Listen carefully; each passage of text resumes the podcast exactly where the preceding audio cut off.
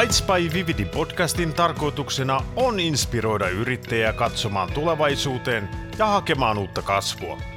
Aiheet keskittyvät B2B-puoleen eli yritysten välisen liiketoiminnan ajankohtaisiin asioihin. Hei, kiva kun tulit kuuntelemaan taas meidän tämän Bites by Vividin toista podcast-jaksoa. Tänään me ollaan äänessä täällä minä, Sari Mäyrä ja meidän Johanna Valkonen. Ja viime kerralla Jennin kanssa esittäydyttiin ja kerroin siinä, että mä olen enemmän kiinnostunut yritystoiminnan toiminnasta kokonaisuuksina ja sitten tämä digitaalinen tulevaisuus ja sen visiot kiehtoo. Se kumpuu mulla varmaan tuosta tietojohtamisen koulutuksesta, mikä mulla on taustana. Minkälaisia intohimoja Johanna sulta löytyy?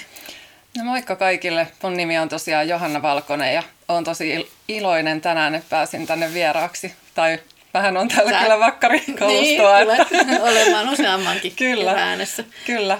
Mä oon sellainen modernin myynnin asiantuntija, eli mua kiinnostaa verkkokaupat ja digitaalinen markkinointi. Ne on ehdottomasti mun sellainen top 2 kiinnostuksen kohteet.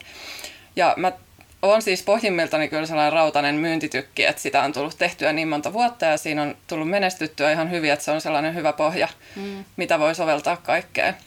Uh, mä viihtyisin kyllä varmaan myös ad koska mulla on visuaalista silmää ja mä rakastan asioiden viimeistelyä ja meilläkin mm. mä aina sit viilaan kaikki ideat ja Todella. ideat kuntoon. Sä oot ollut meidän helmi tässä vuosien varrella, kun sä oot aina tehnyt meidän kaikki mainonnan ja nettisivut, ulkoasut. Joo, se on kyllä ollut ihanaa sitä työtä tehdä ja mä oon semmoinen kyllä hyvin luova ihminen, vähän sellainen luonnon lapsikin ja mua tasapainottaa sitten se taas, että työelämässä mä oon oppinut myöskin sen tehokkaan suorittamisen ja järjestelmät ja tekniikan puolen ja mm. käytännössä osaan sitten hyödyntää näitä ominaisuuksellista luovuutta ja sitten tekniikka puolta tarpeen mukaan. Mm. Tässähän käyt jotain kouluakin tuolla teknisellä puolella tällä hetkellä. Joo, siis Haakaheliassa suoritan YAMK-opintoja, eli musta tulee IT, IT-tradenomi sitten ja tietojärjestelmäosaamista.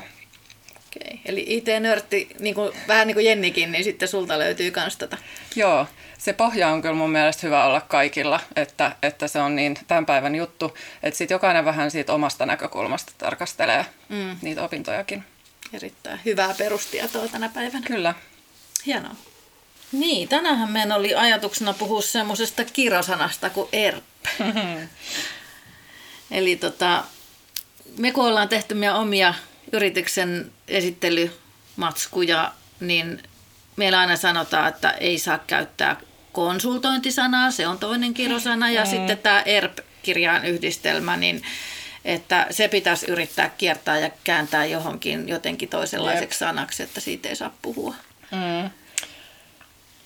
Niin mua ärsyttää se tosi paljon niin kuin sinänsä, että, että tiettyjä asioita pitää puhua niiden oikeilla termeillä ja, ja sitten jos joku ei, nyt ei ymmärrä erppiä, niin, niin. niin eikö se olisi korkea aika niin kuin opetella ymmärtämään, että tota, se on kuitenkin aika semmoinen keskeinen asia mun mielestä tuossa yrityksessä ja etenkin nyt digitalisaatiossa, kun puhutaan, että tietojärjestelmät niin kuin, mahdollistaa sen yrittä, yrityksen kehittämisen, niin, niin mitä jos niin kuin mm. avattaisiin tuota ERP-sanaa vähän? Niin ja yleensä siinä on se, että kun monet ajattelee, että ERP kuuluu vain niille isoimmille yrityksille ja siitä mm. ERPistä tulee lähinnä joku SAP mieleen ja kaikki epäonnistuneet, niin, sekin on kirjasana, kaikki epäonnistuneet projektit ja valtiohankkeet ja muut, mutta moni yrittäjä ajattelee, että ei tämä ERP, ERP liity mitenkään hänen liiketoimintaansa, mutta todellisuudessa kuitenkin, kun kysyy, että miten hän hoitaa oman firmansa niin toiminnanohjausta tai suunnittelee toimintaa, niin mm. niin kyllä siellä aina jotain Exceleitä on käytössä vähintäänkin. Niinpä. Joo, kun mun mielestä, siis mä olen niin väittänyt just, että mun mielestä joka ikisessä pienessä nakkikioskissakin on erppi, mm. mutta usein se vaan siellä pienissä yrityksissä on semmoinen rikkinäinen erppi. No niinhän se kyllä on. Siis sananahan ERP eli Enterprise Resource Planning, niin sehän tarkoittaa resurssien suunnittelua eli toiminnan ohjausta. Ja kyllä se todellakin kuuluu joka ikiselle yrittäjälle, mutta missä laajuudessa, niin se on tietysti toinen asia. Mutta siis mitä sä sanoit, että mitä tarkoittaa, että jos on rikkinäinen erppi? Mitä sä meinasit sillä? Joo, no se on semmoinen ajatus siitä, että kun pienissä yrityksessä tietysti aina tyypillisesti ostetaan ostetaan tai yritetään hankkia mahdollisimman halvalla e- erilaisia niin kuin yksittäisiä ohjelmia johonkin yksittäiseen tarpeeseen. Mm. Että on joskus e- varmaan ensimmäisenä aikanaan ostettu joku laskutusohjelma tai joku kassa johonkin myymälän nurkkaan, pikkuinen kassa ja sitten tota noin, niin sitten siellä on tietysti jotain sähköpostiohjelmaa ja kalenteriohjelmaa jossain Outlookissa tai Gmailissa ja sitten varmaan jonkun markkinointiosaston ja tai jossain projektityössä usein on tämmöisiä Trelloa tai Mandeja, mm, mitä me mm, käytettiin mm. kanssa pitkän aikaa tämmöistä tota, noin Kanban näkymäohjelmaa. Joo, Yritettiin aivan. hallita meidän projekteja ja näitä on sitä ja tätä ja kirjanpitäjällä on tietysti omat systeeminsä ja ne vielä taas lähetellään matskut sähköpostilla Joo, tai älä jatkaa. Alkaa päätä jos särkemään, kun näitä listailee. Joo, että et silloin se tieto ei kyllä kulje useinkaan järjestelmistä toiseen. Tai sitten just niitä, että se on rikkinäinen, sitä pitää paikkailla, jolla aina yrittää rakentaa jotain integraatiopalikoita sinne ohjelmistojen väliin, mikä on usein aika mahdoton tilkkutäkki duuni sitten myöskin niiden ylläpito ja hallinnointi. Että tota, silloin ei kyllä kauhean hyvin tämän yrityksen niin kuin resurssien suunnittelu onnistu ja varsinkaan, että jos asettaa jotain kasvutavoitteet sille yritykselle, mm. niin, niin miten sä sitten oikeasti tämmöisellä rikkinäisellä ERPillä siellä sun täällä on tietoja ja moneen kertaan ja jonkun saman asiakkaankin yrityksen nimi on varmaan joka järjestelmässä eri Kyllä. tavalla kirjoitettuna, niin ei edes mm. niin kuin, yhdisty ne tiedot mihinkään, niin niin e, aika hankala asettaa jotain kasvutavoitteita ja seurata niitä, että mitä, mihin niitä mihin sitten etenee tai mihin sun mm. firman resurssit niin riittäisi, mitä sä pystyisit mm. tekemään niillä. Kyllä. No mutta olisiko sulla tästä jotain ihan käytännön esimerkkejä? No joo, onhan me yksi asiakas kans, jolla tota noin, niin on kovat kasvutavoitteet ja markkinoinnin puoli siellä just tarvitaan hakea paljon uusia asiakkaita ja liidejä ja, ja sitten siellä käydään paljon neuvotteluita potentiaalisten asiakkaiden kanssa. Ja, ja sitten tota noin, niin taas tuotannon puolella on paljon semmoista tuotekehitystä, että se tuote vielä edelleen kehittyy koko ajan ja tulee uusia tuotteita heille niin kuin tarjontaan, niin, mm.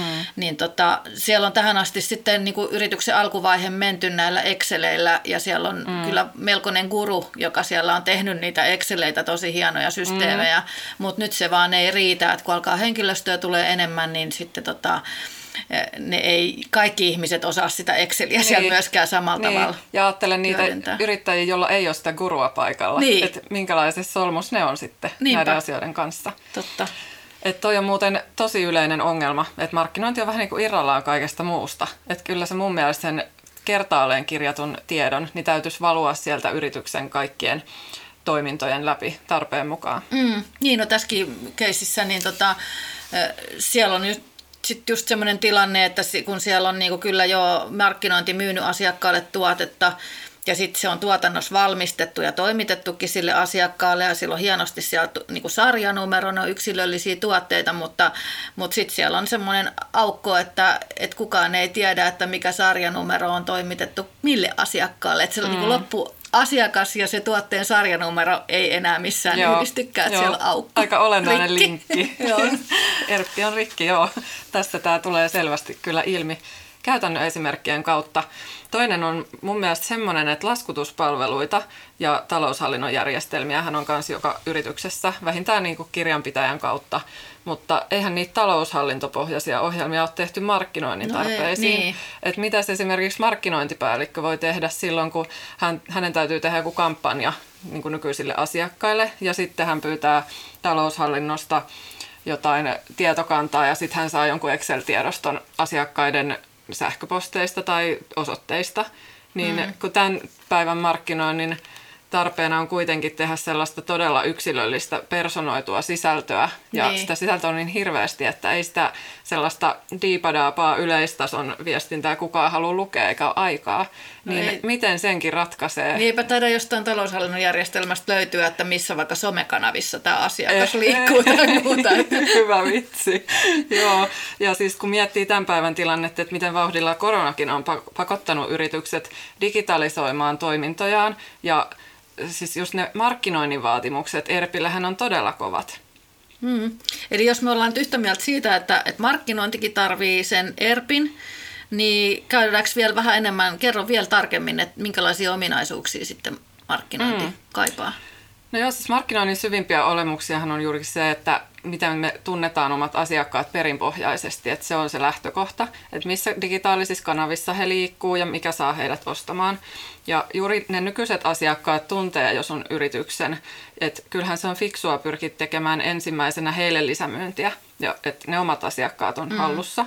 Ja tiedät, tiedät heidät hyvinkin. Ja toisena on sitten tietysti ne uudet asiakkaat, jotka täytyy napata somesta tai Googlesta tai mistä milloinkin, että luovia keinoja käyttämällä. Mm. Ja, mutta heitä tarvii vähän enemmän sit lämmitellä sisältömarkkinoinnin keinoin ja markkinoinnin automaatio myöskin, mm. mitä tässä sitten taas Vieläks muuten hei tilataan tai ostetaan paljon tämmöisiä isoja 10 000 niin kuin tämmöisiä asiakasrekistereitä jostain näistä, kun eikö ne ole aika kalliita ollut? Mm. No siis kyllähän sen tiedon täytyisi olla reaaliaikaisesti taas saatavilla sen oman ERPin kautta mun mielestä, että, että ehkä tuollainenkin jossain määrin toimii, että sä ostat niitä rekistereitä ja niitä käytät, mutta, mutta jotenkin se, se on niin sellainen staattinen lista vaan. Niin, eikö että, usein ne on vähän vanhentuneita? Joo, ne on, on vanhentuneita ja se on jotenkin mun mielestä sellaista vanhaa aikaa ehkä enemmänkin. Että kyllä sitä reaaliaikaista tietoa täytyisi saada.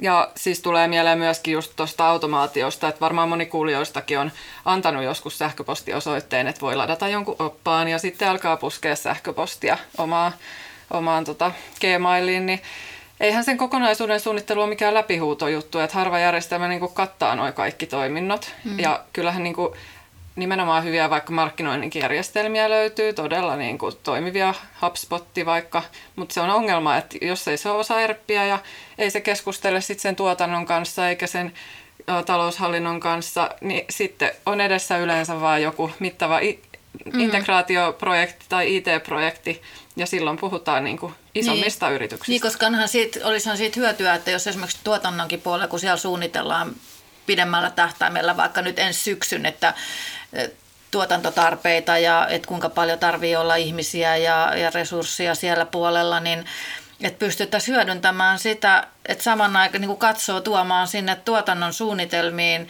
ennusteita myös sieltä markkinoinnin puolelta, että minkälaiset kampanjat siellä on mm. käynnissä ja kuinka paljon siellä niin kuin nyt tehdään tarjouksia, mm-hmm. jotka kenties niin kuin realisoituu kaupoiksi syksyllä. Kyllä. Niin, niin siinähän me löydetään mm. just tämä tarve markkinoinnin ja tuotannonkin Juuri välille tiedon kulkuun. Sitten mulla olisi vielä yksi todella olennainen juttu, mistä meidän pitäisi uh-huh. jutella vielä vähän tarkemminkin. Okei, okay, mikä se on? No ihan verkkokaupan perustaminen. Siinähän monesti prosessi menee silleen, että googlataan vähän verkkokauppa-alustoja ja pyydetään tarjouksia parhaasta, mm. parhaasta järjestelmästä ja katsot, katsotaan niinku just sieltä järjestelmän toimintojen kautta ja, ja pelkästään niinku verkkokaupan näkökulmasta. Niin, verkkokaupan mm. näkökulmasta. Totta. Ja Meillähän oli siis itselläkin pitkä WooCommercen kauppa, johon päivitettiin suoraan tuotetiedot ja kuvat ja kaikki. Ja varastoa sitten taas ylläpidettiin ihan eri, erillisessä kassa kautta laskutusjärjestelmässä. Mm-hmm. Ja muutaman kerran tilanne sitten oli semmoinen, että verkkokaupassa näkyi tuotetta varastossa ja sitä ehdittiin tilaamaan, mutta todellisuudessa varastossahan sitä ei ollut. Mm-hmm. Ja mitä mä oon jutellut yrittäjien kanssa, niin se on aika yleinen ongelma. Niin, mä oon ainakin siis, ja sitten se, että niinku että joutuu sinne kassajärjestelmään laittaa tuotteita ja sitten kukaan ei oikein viittinyt eikä ehtinyt sinne verkkokaupan puolelle laittaa niitä, jos et sä olisi niin, laittanut. Niin, nimenomaan. Siellä jos mä olin lomilla, niin eipä siellä paljon tapahtunut. Ei, Joo. Ja no, nykyään näistä virheistä oppina, oppineena, niin kyllä mä katson asiaa ihan eri näkövinkkelistä. että nimenomaan ei sieltä verkkokaupan kautta kapeasti, vaan sieltä yrityksen resurssien optimoinnin, eli toiminnanohjauksen kannalta.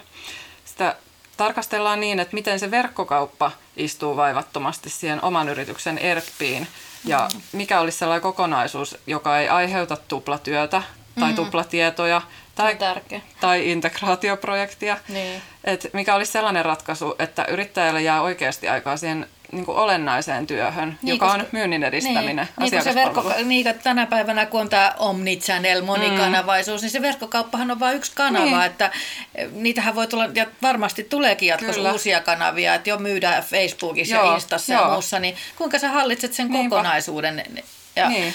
ja ennen kaikkea sitten, jos katsoo myös niin sieltä taloudellisten resurssienkin puolelta, niin tota, onkohan tuo niin loppujen lopuksi sitten ollenkaan kokonaisuudessaan niin kuin kustannustehokas juttu, että sä lähdet hifistelemään sitten mm. jossain verkkokauppajärjestelmässä, Niin, joka ei niin. juttele sun muun kanssa. Kyllä, ja sitten kun sillä pienellä kasvavalla yrityksellä niin on aika tiukilla ne resurssit, että juurikin pitäisi optimoida niitä.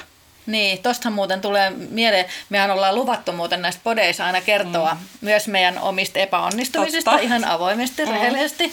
Niin tulee kyllä mieleen se 7-8 vuoden takaa. Meillä oli silloin sellainen shoppaamaan.fi verkkokauppa-alusta erikoiskauppiaille. Mun mielestä me oltiin tosi innovatiivisia ja edellä aikaamme mm-hmm. silloin siinä jutussa. Ja tota, me tarjottiin siis pienille erikoiskauppiaille siellä mahdollisuus helposti perustaa verkkokauppa sinne meidän pohjalle, että se oli tämmöinen monikauppa systeemi. Mm. Ja, ja tota, no, sitten me autettiin heitä kaikesta ylläpidossa teknisessä puolessa mm. ja valokuvattiinkin Joo, joo. tuotteet ja tehtiin niihin kaikki esittelytekstejä ja muita niin kuin Niin oli. autettiin siinä markkinoinnissa.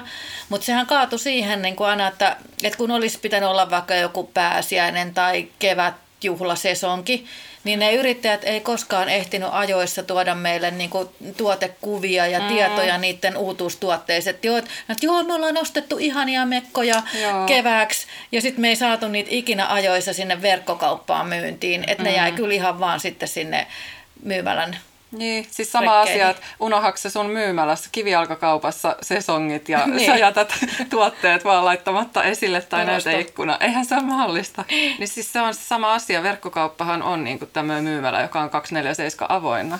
Niin kyllä siihen pitää panostaa samalla lailla. Mm. Ja siis kyllähän niin kuin markkinointi, mark, markkinointikin on sellaista, että sitä tehdään niin taktisesti kuin strategisesti. Eli niin kuin reagoidaan nopeasti markkinoiden ja maailman muutoksiin, kuten tämä koronatilanne mm. tässä on Niin. näyttänyt. Mutta myös rakennetaan pitkäjänteisesti ja suunnitelmallisesti myynnin kehitystä. Kyllä. Et mitä tässä nyt kaikki erilaisia yrittäjiä tuntee, niin, niin aika moni kyllä tuntuu vieläkin menevän sillä mututuntumalla, että Joo. eh, se oma, omaa yritystä kehitetään sillä pitkällä kokemuksella, mutta mitä sun mielestä toi mutu toimii tuossa markkinoinnin kehittämisessä? Just, joo. Tämä on oikein niin kuin lempiaihe, kun pitkän linjan yrittäjänkin voi kyllä data yllättää, kun siihen lähtee sitten tarkemmin porautumaan. Et mä voin taas kertoa käytännön esimerkin tästä. Kun me tehtiin laitemyyntipuolella jonkin aikaa Google Adsin markkinointia, eli siis hakusanamarkkinointia, ja mä lähdin sitten laskemaan niitä lukuja yksi päivä auki ja paljastui, että ne hakusanat oli niin kalliita, että siis investoinnin tuotto oli ihan surkea, eli ROI, Return on Investment, joten siis päätin lopettaa koko touhun siihen seisomaan. Et todellakin voi yllättää ja siksi on tärkeää jatkuvasti mitata niitä markkinoinnin toimenpiteitä, mitä tekee, eikä vaan kaataa s- niinku, rahaa mittaamatta niin, niitä. ja vaikka ei nekään nyt isoja, että jotain muutamia satasia kuussa, Mm, mutta ne joo, meni kyllä aivan niistä- hukkaa joo, kuitenkin. kyllä niistä Kertyyhän niissä kertyy. vuodessa sitten. Kyllä, että silloin kun on tutkittu, että mikä mitatusti toimii markkinoinnissa, niin se on hyvä lähtökohta alkaa skaalaamaan lisää, lisää euroja. Mm. Ja sittenhän toisaalta me taas sitten meidän markkinoinnissa on kyllä toi minut tosi hyvin se, kun me ollaan panostettu aina siihen hakusana optimointiin siellä meidän nettisivujen mm. verkkokaupassa, niin, niin eikö se ole sitten just paljoltikin sitä pitkäjänteistä markkinoinnin tekemistä suunnittelua? No se on todellakin sitä, että se on äh, sellaista, minkä tulokset näkyy vähän pitkä, pitemmällä tähtäimellä ja sitä täytyy sen takia tehdä suunnitelmallisesti, että tästä päästäänkin just mun lempiaiheeseen, eli tähän sisältömarkkinointiin. Et kun ennen tehtiin vaan hakukoneoptimointia, niin nykyään tehdään sisältömarkkinointia ja se on siis niin isossa osassa se sisältö tänä päivänä, että me puhutaan jo sisältöstrategiasta. Mm. No toi on kyllä niin mielenkiintoinen ja tärkeä aihe, että tostahan sun pitää kyllä jutella ihan omassa podcast-jaksosta. Joo, siis todellakin. kyllä joku kerta, joo. Kyllä. No jos pysytään kuitenkin tämän päivän teemassa, eli tässä meidän ERP-kirosanassa, niin, tota, ää, niin ollaan varmaan tajuttu, että, että se ERPin tuottama data on siis hyödyllistä myös markkinoinnissa. Kyllä, todellakin. Ja kun rakentaa itselleen sen ehjän erpin, niin siitä päivästä lähtien alkaa kyllä saamaan tietoa myös markkinoinnin käyttöön. Ja modernissa liiketoiminnassahan päätöksiä tehdään tiedon eikä mutun perusteella. Hienoa. No niin, tänään me siis ollaan nyt opittu, että jokainen yritys kokoon katsomatta tarvitsee sen ERPin. Ja tietty se voi ja sen pitääkin olla erilainen aina, että joka yrityksessä sen, sen yrityksen liiketoiminnan mukaan tehty kokonaisuus. Ja sitten me ollaan varmaan vakuututtu siitä, että vaikka ERPI on suomennettu monesti tuotannonohjausjärjestelmäksi, mikä viittaa tuonne teollisuuteen ja tehdastuotantoon, niin yhtä lailla myös minkä tahansa yrityksen markkinoinnissa tarvitaan ERPiä. Ja se markkinointi kuuluu mukaan sinne ERPin ominaisuuksiin. Mm, no mitäs nyt, jos joku heräsi silleen, että omat asiat on ihan retuperällä ja tuntee piston sydämessä, että tilaukset on siellä sinisessä ruutuvihossa, niin mikä on nyt ensimmäinen askel, jolla voisi aloittaa? No kyllä mä ehkä ainakin ottaisin siihen perkeleen konsulttiin yhteyttä ja lähtisin juttelemaan ja kyselemään, että millä mun firma pystyy sitten pääsemään tavoitteisiinsa ja kasvuurille – ja toivottavasti se konsultti osaa neuvoa sulle sitten, että miten sä saat itsellesi toimivan ehjän ERPin. Mm. Kun me aina Vividilläkin sanotaan, että modernin yrittäjän on helppo hymyillä, niin toivottavasti kuulijoita ainakin näiden neuvojen jälkeen alkaisi jo vähän hymyilyttämään. Seuraavassa podijaksossa Sari Jenni juttelee yrityksen arvon kasvattamisesta. Pysy kanavalla ja kuullaan taas. Moi moi! Moi moi! Nyt on korkea aika lähteä muutokseen mukaan. Bytes by Vividi podcastin avulla me halutaan antaa sulle potkua ja inspiraatiota muutokseen. Podcastin teemoista löytyy myös blogikirjoituksia nettisivuiltamme www.vividi.fi.